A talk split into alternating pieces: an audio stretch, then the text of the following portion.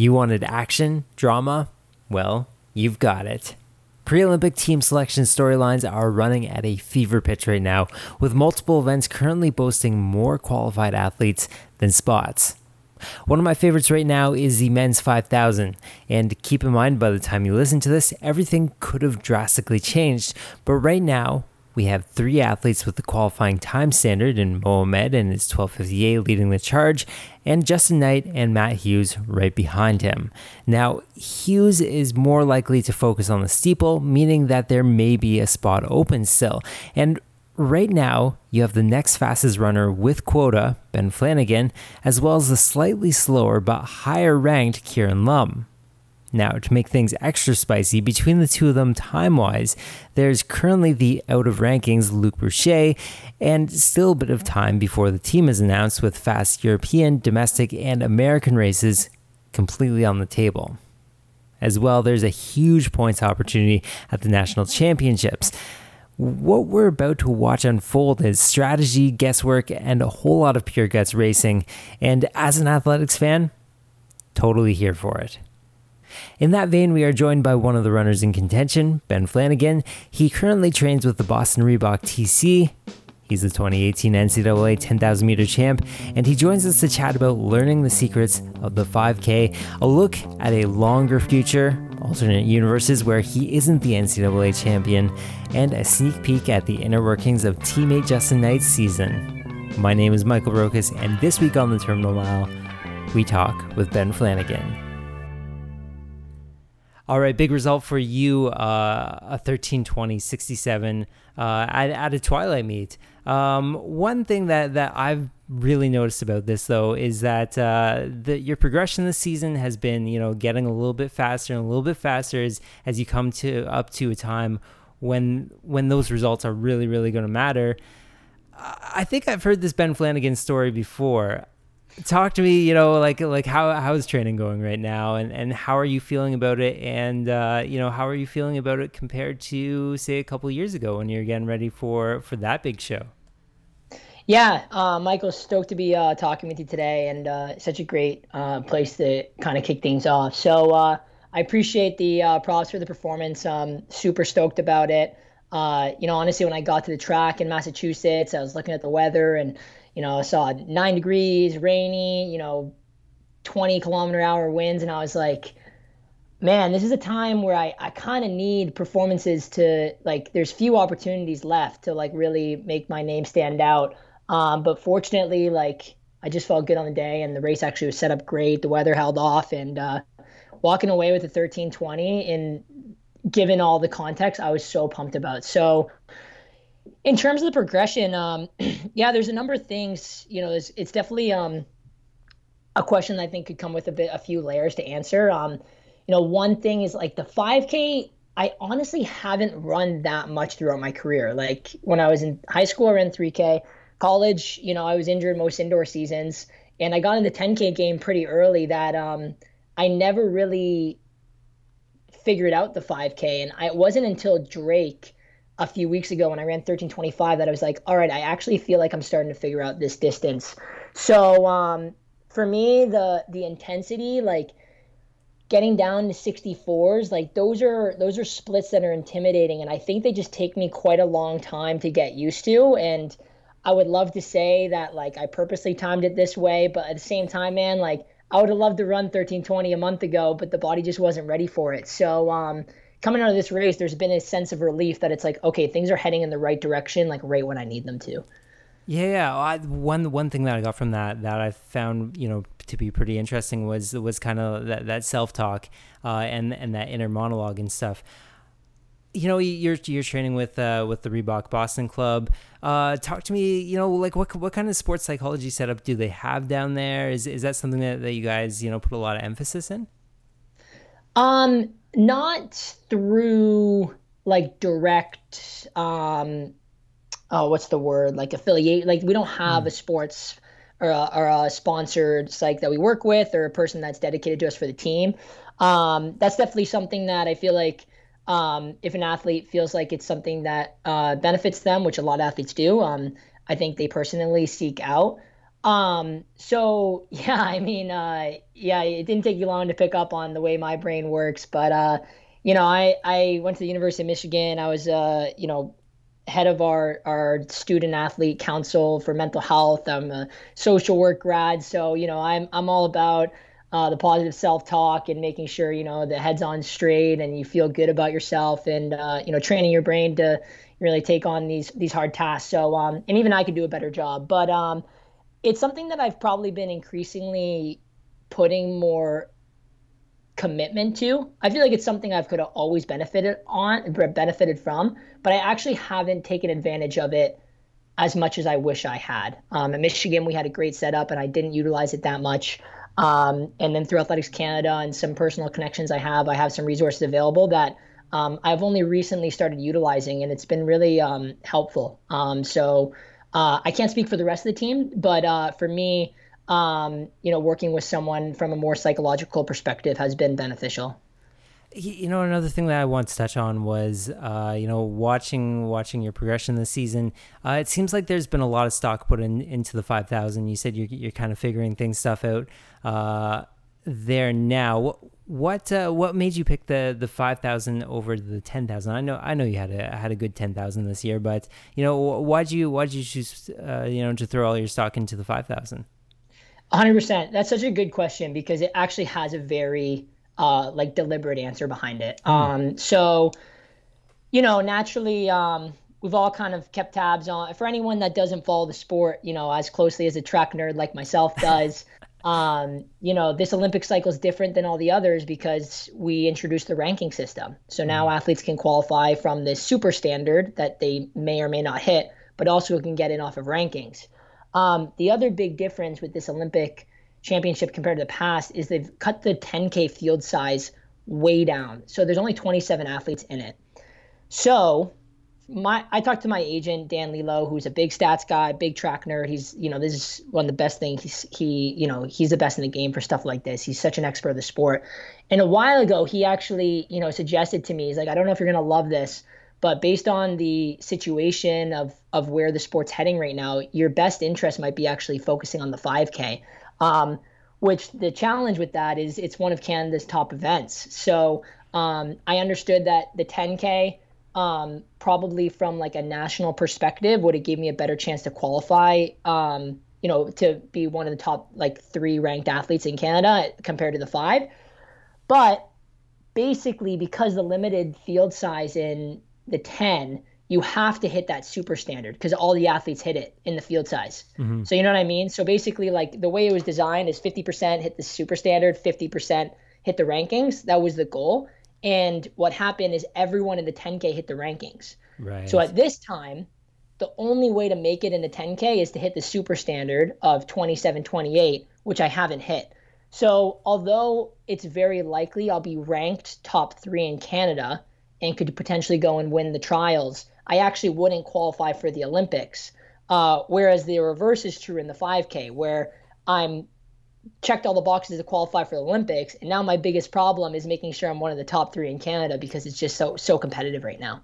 Right, right, and we'll we'll, we'll get to talking about uh, you know all the rankings and that sort of stuff uh, coming up in in just a second. But before we move on, I, I do I do want to talk a little bit more about that uh, about your your most recent PB uh, and the Twilight there.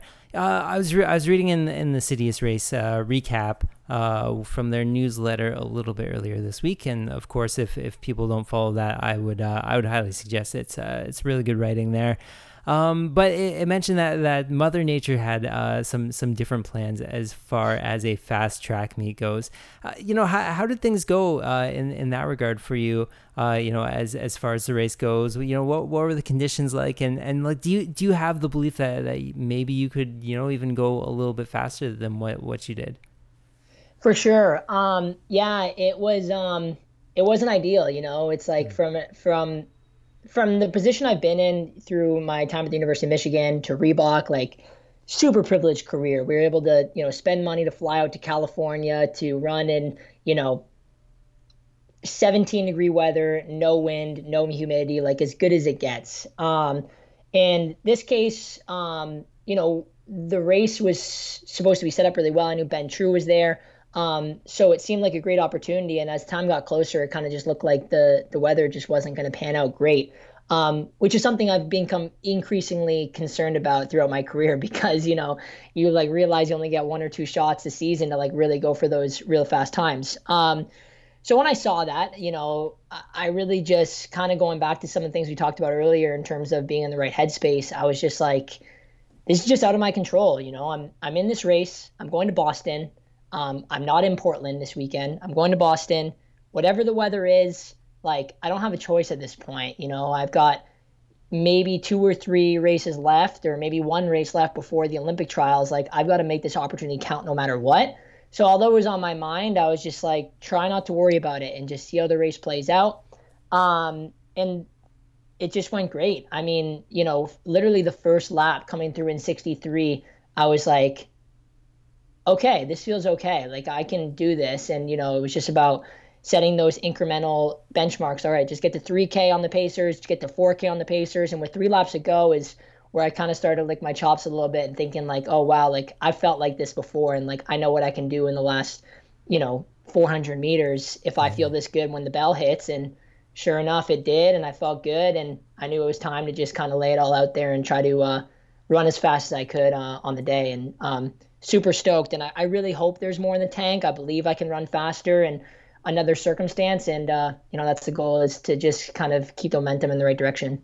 Yeah, that that's one thing that, that I've really noticed is is last uh, last little bit the uh, you, you know it's it's not not just that you're running well, but but like you're you're hitting you know the the W's. You also got a fourth place in there. You know, like you you've been you've been coming near the top, which is has been so so crucial, especially with with uh, rankings and that sort of stuff. And I, I think that's the, the direction I want to go next. I mean, right now you are uh, ranked at, at 44, uh, which uh, puts you behind Kieran Lum, who is currently 23rd, and then we have three with the the super standard uh, Matt Hughes, Justyn Knight, and Mo Ahmed. Uh, if I were a betting man, and I think most people would agree with me, Matt Hughes will, will probably be focusing uh, on the steeple, so we we can take him out which leaves kind of that that last spot there that will come down to to rankings.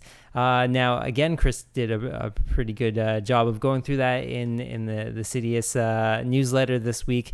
Uh, but I want to hear it from from you. I mean, the a national championship victory could potentially be very good for your uh, road to Tokyo. So, what are the options right now? Yeah, uh, amazing question. And uh, I promise you, it has been on my mind quite a bit recently. so, uh, you know, credit again, you know, it's, you got to give credit to the guys right now, like every, and the women. I mean, everyone's showing up like crazy in the in the 5,000 in particular. Across Canada, the athletes are, of course, um, stepping up, but uh, being a distance athlete and following the 5K has been amazing to mm. to see. Like, it's the best problem for Canadian Olympic selection to have, right? Is there's too many people. Like that's a great problem to have and I'm really I'm really happy that that's the state of the sport right now. That being said, I want to be on the team. So uh yeah, so the biggest thing is, you know, Kieran's running great. Um and honestly going into that Boston meet well, let me let me take it one step further. So, mm-hmm. my understanding at this point is Athletics Canada is going to choose three athletes based on a number of variables. There's there's a wide range. It's you know head-to-head competition, fastest time, past experience, national championships. So it's a whole lot of things. The goal is to just prove to them that you're capable of being the one of the best people to represent the team. Mm-hmm. Um, now going into Boston I know one thing is very likely not going to change from now until the trials, and my world ranking is is is very unlikely to surpass Kieran's. Um, just the way the algorithm works, um, there's just no racing opportunities that are going to give me that good of points unless I decide to break Mo's Canadian record, which I would love to do, but I don't think it's in the cards right this moment. So um, going into Boston, the biggest thing I want to do is to at least run faster. Like if I could run mm. faster than Kieran's time, that would at least give me, you know, one box checked over over him right now. Right. And so, you know, he beat me at Drake running 13:24, and I was all eyes in on 13:24. And with three laps to go, I kept looking at the clock and was like, all right, can I afford to sit one more lap? Yeah. Can I afford to sit one more lap? Yep. And then on the last lap, I was like, all right, make this as fast as you can, mm-hmm. uh, because I also want to set the bar high enough that Luc Bruchet or Kieran um, have a challenge, you know, trying to surpass me there. So, so that was one thing that was really beneficial from this meet. Um, that being said, um, you know, I do think Athletics Canada will put a lot of weight on a national championship, so that's something I'm I'm really strongly considering. Um, obviously, some challenges that come with that, uh, returning to Canada to uh, go to that meet, but um, it's something I'm super interested in doing. Uh, the only other option outside of that right now, given you know the limited racing schedule, is to go chase a super fast time. And I know there's a meet out in France that's going to go hot. Um, I hear about some races in the U.S. that are trying to be set up for athletes to have one more shot. Um, so I'm going to look a further, a little bit further into those options and basically decide, okay, do I have a shot at running under 13, 13.5 for the super standard? If so, maybe it'd be worth chasing uh, that time. But at the same time, hopping in any of those races is probably going to sacrifice um, the ability to, you know, come home and meet all the benchmarks I need to to go to the trials, uh, which I do think is very valuable and important to me as well as trying to win at, you know, the Olympic trials. So those are the options right now, and um, you know that's TBD. But uh, over the next couple weeks, I should have a plan uh, together to make sure I'm you know I'm ready to capitalize on whichever opportunity seems best. All right, that's uh, that's that's definitely res- respectable. A lot of options uh, there on the table right now. Uh, you know, speaking of, of some of the people in that uh, that super standard, one of them is your teammate Justyn Knight. Uh, he's he's kind of been doing some some interesting things this year with a lot of 1500s uh, in there. Uh, maybe you could could shed a little bit of light on the on the strategy behind that. I'd I'd be interested to hear about it. For sure. Um, you know, uh, Justyn, you know, is an incredible athlete. That 1309 he ran a couple years ago um, put him in a great situation where he had the standard, one of the best times, a super competitive time that's tough to beat um, makes him a really good selection for Team Canada, most likely. Um, and with that, he had the opportunity to kind of experiment a little bit with the season and really take control of it and try things that he thought would benefit him. And uh, you know, last summer, Justyn, I think, was just looking at these these world um, contenders like the the Jakob Ingebrigtsens of the world, mm. uh, the Stewie Stewie Mack, uh, Stewart McSweyn, um, you know, let me think of maybe a couple others, even like Grant Fisher, Sean McGorty, and um, what he was noticing is they're all running 1500s and they're running them fast. You know, Stewie Max run thir- 331, Jakob's run, I mean, 329, I believe at this point. And I think Justyn, you know, Justyn really sets high goals and expectations for himself. And um, considering those are the athletes he wants to be capable of competing with, my understanding is he thought okay, I need to do, you know, I need to be able to run a 1500 in, in under 335. And uh, he started trying it. And I think, you know, the first couple, he kept winning them, but he, he didn't really get that opportunity to really show like how fast he was capable of running. And I think he was just chasing that and wanted to really see like how far he could take himself in the event. Um, until you know recently he ran 333 out in California, an amazing race. Um, and I think that'll be enough for him to take a break from the event, but I'm not yeah. certain. So uh, now he's checked that box, you know, put up one of the top Canadian 1500 times all, all time. I think he's ready to return to, uh, you know, the event that he's most well known for. And I think when he does, I, I think it's going to be pretty incredible. I think he's ready to, uh, you know, run one of the fastest times in Canadian history for sure. Well, that's the thing as, as a track guy, watching him run 333, it, it caught me by surprise. I was like, I knew he was good, but I didn't know he was 333 good. You know, especially for right. a 5,000 guy, and that's so encouraging going into you know uh, you know a, a big you know championship event. You've you've seen his training. You know, like was was that a surprise when you saw the the 333?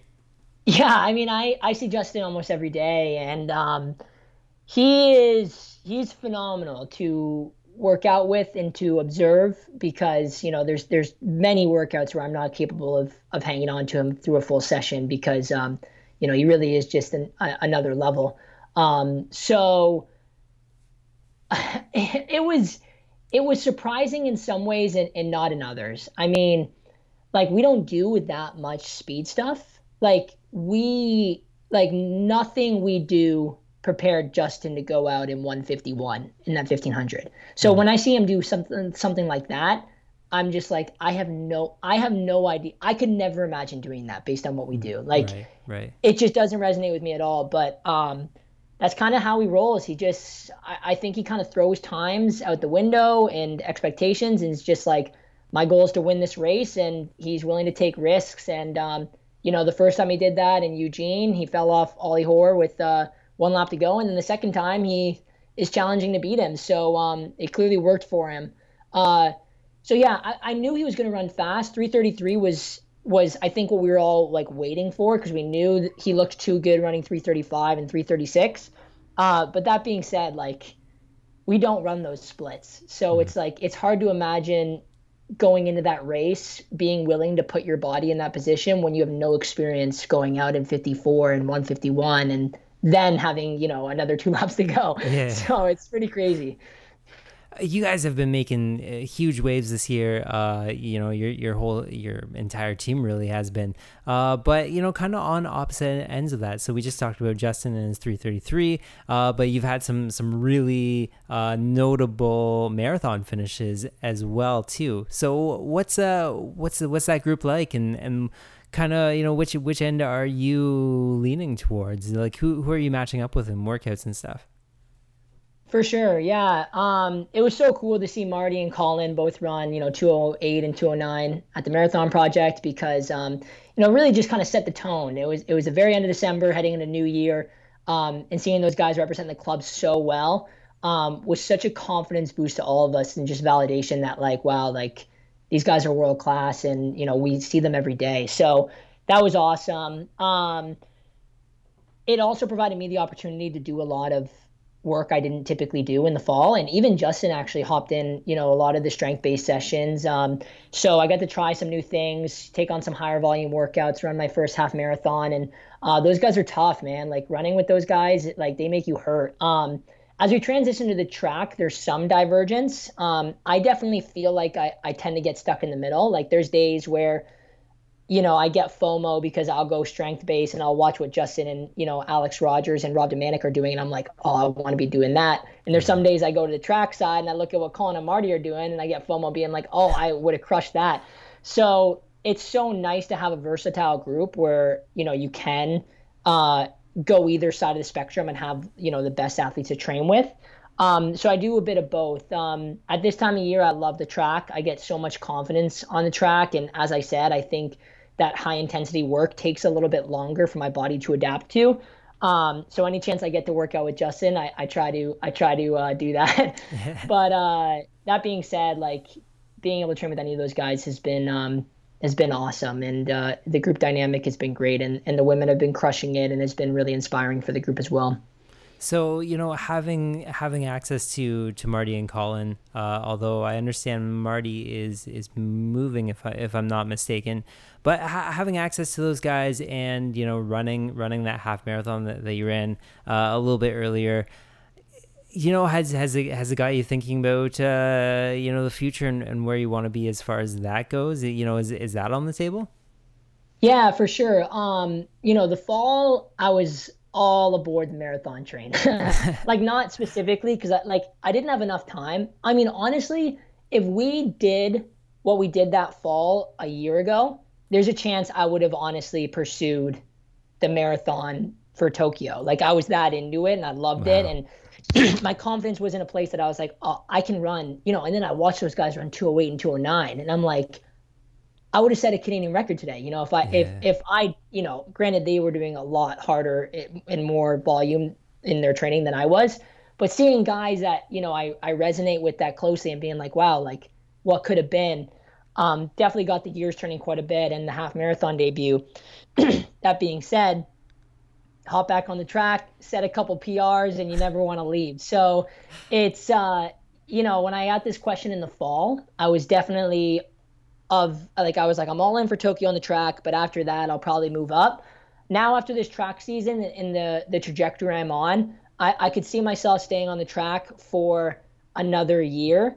But I really have a hard time believing I would do a full another Olympic cycle on the track. The only way I could justify doing that is if I thought I had the potential to medal in a track event. And if I want to do that, I need to get a lot better. Um, not that it's off the table, but um, you know, it's just not where I'm at right now. And unless there's anything to show in the next two years that I'd be fighting for a medal in the 5K or 10K, um, I feel like I'd want to move up to the roads and, and start exploring that uh, while I'm still at an age where you know I can really get the most of myself. Yeah, no, I, I, t- I totally get that. um, you know, one one thing that I want to want to talk to you about is, you know, we've been talking about your team, uh, Reebok Boston. Of course, you guys are not in Massachusetts. You're actually training down in Charlottesville, and that's one thing I wanted to bring up because uh, I know what a Waterloo winter's like. You know, I'm I'm a Southern Ontario boy, and I can't imagine it's that much different in Ann Arbor. So, what was what was that like being in uh, in Charlottesville this year for for the winter? That's got to be a new experience for you, know. Oh yeah, it's so nice. Um, yeah, I'd recommend um, you know anyone take a trip to Charlottesville. It's a beautiful place. Uh, the winters, you know, it's not like Florida. It gets cold, but um, it's there's just no stuff on the ground. And you know, all our all our um, teammates are from Syracuse mostly. They all had you know hard hard winters to train in. We've got a couple Texas boys who we hear complain a lot during the winter months, but um, for the most part, like you just don't run into like slipping, stepping on snow throughout the runs. And I didn't realize how much I disliked that part of winter running. Like the cold mm-hmm. is fine. I mean, it also doesn't get that cold. Like, you know, it gets to minus five. And, you know, that's like as bad as it gets. Um, so it's really nice. I mean, it just doesn't really break up the training that much. Um, we actually don't have an indoor track there, so we stay outdoors all year long. And, and honestly, doing you know outdoor track sessions in minus two degree weather is it has its own challenges, but it's just nice to not ever have to worry about like, oh, do I have to run on the treadmill today? Am I gonna slip and slide? Like, how slow is my easy day gonna be because I gotta like mush through all the snow? Um, so yeah, it's it's pretty nice. Um, that being said, I am embarrassed about how quickly it makes you soft and sensitive to the cold because my first year I went and visited Hannah, my girlfriend back in Michigan, because she was a golfer at, at, at Michigan mm-hmm. as well. And uh, I remember just being like angry. Like it was like a minus 20, like wind chill minus 25. And I was like mad. I was like, what is this? And that was, this was like six months after living in Virginia. It's just like you completely change your, your tolerance.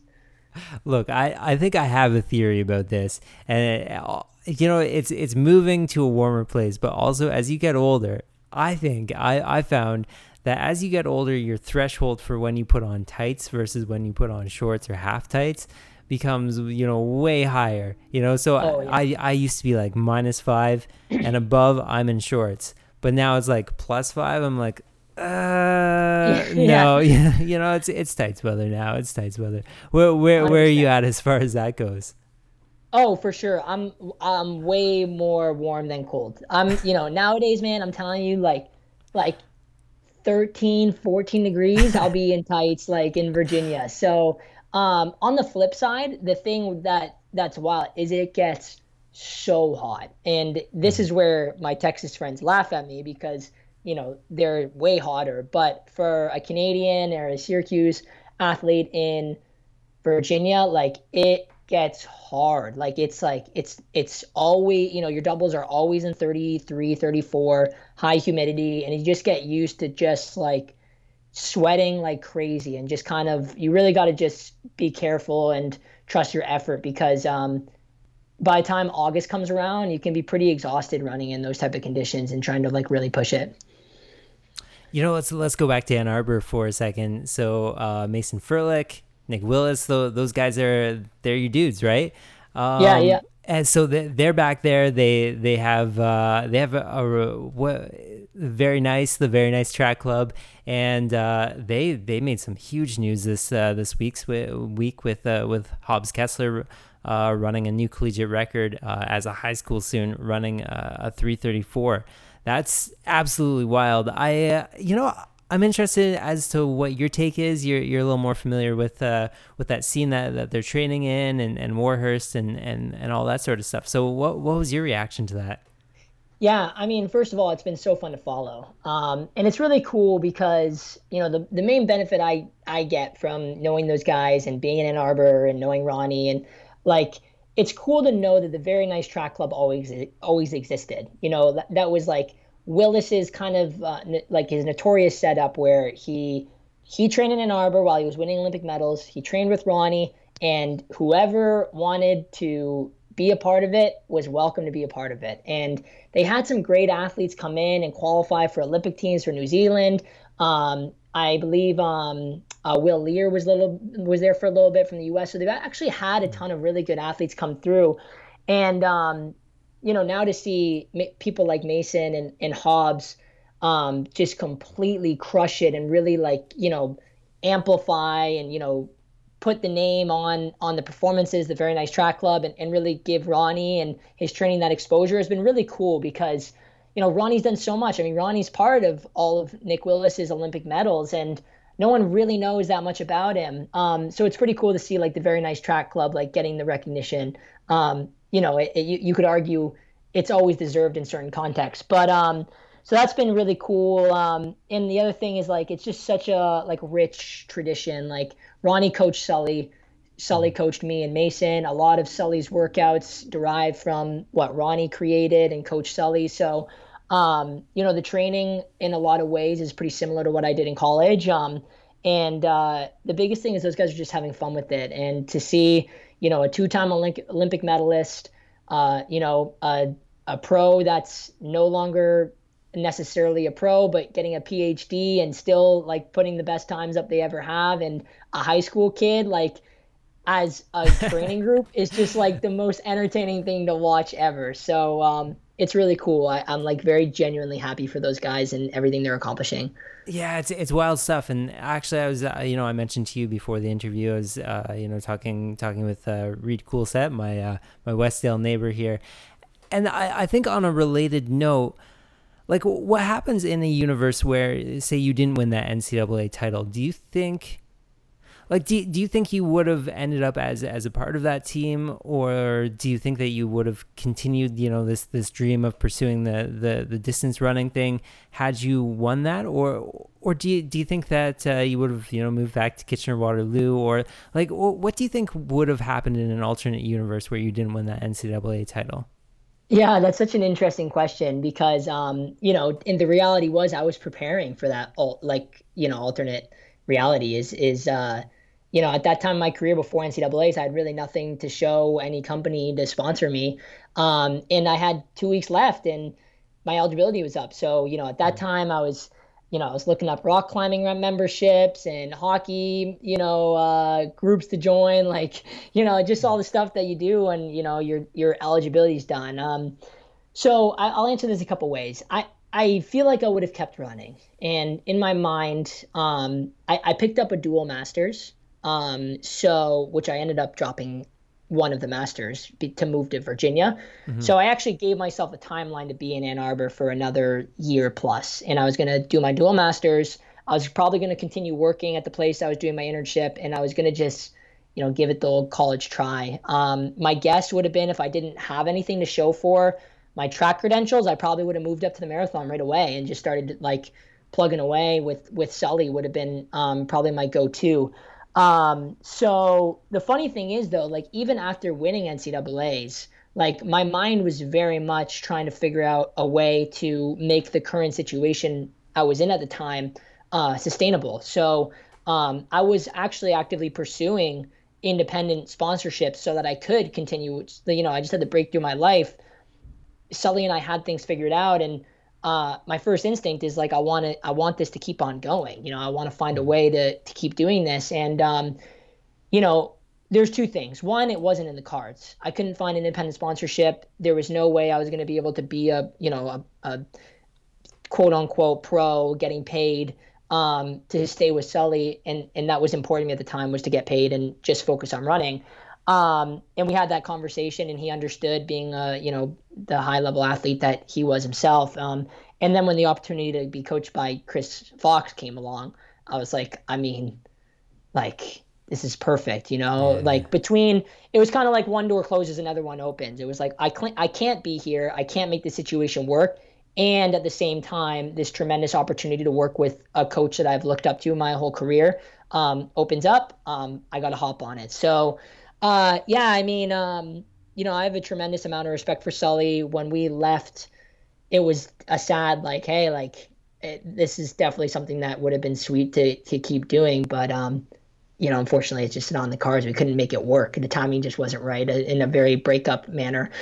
so it was like, uh, yeah, so it was tough. But um, you know, I was really, I was, I'm also really privileged to find the situation I'm in now. And Sully has been super supportive, and I talk to him about his athletes all the time. So we got a great relationship. So it's been, it's been cool. Oh, it's been, it's been a wild ride to to watch for sure. And uh, yeah, exciting couple months for you coming up, and uh, and I'm I'm really excited to uh, to see it. Uh, I know talking with uh, with with my little brother, he's uh, he's very invested in this because every time your stock goes up, his stock goes up a little bit too because of that that OPSA West qualifier that you smoked him in. So it's uh, so. Anyways, man, I really appreciate you taking the time, uh, you know, and, and being on the on the show today, and uh, you know, clearing up some some questions that that we had, and it's uh, it's always good to check in.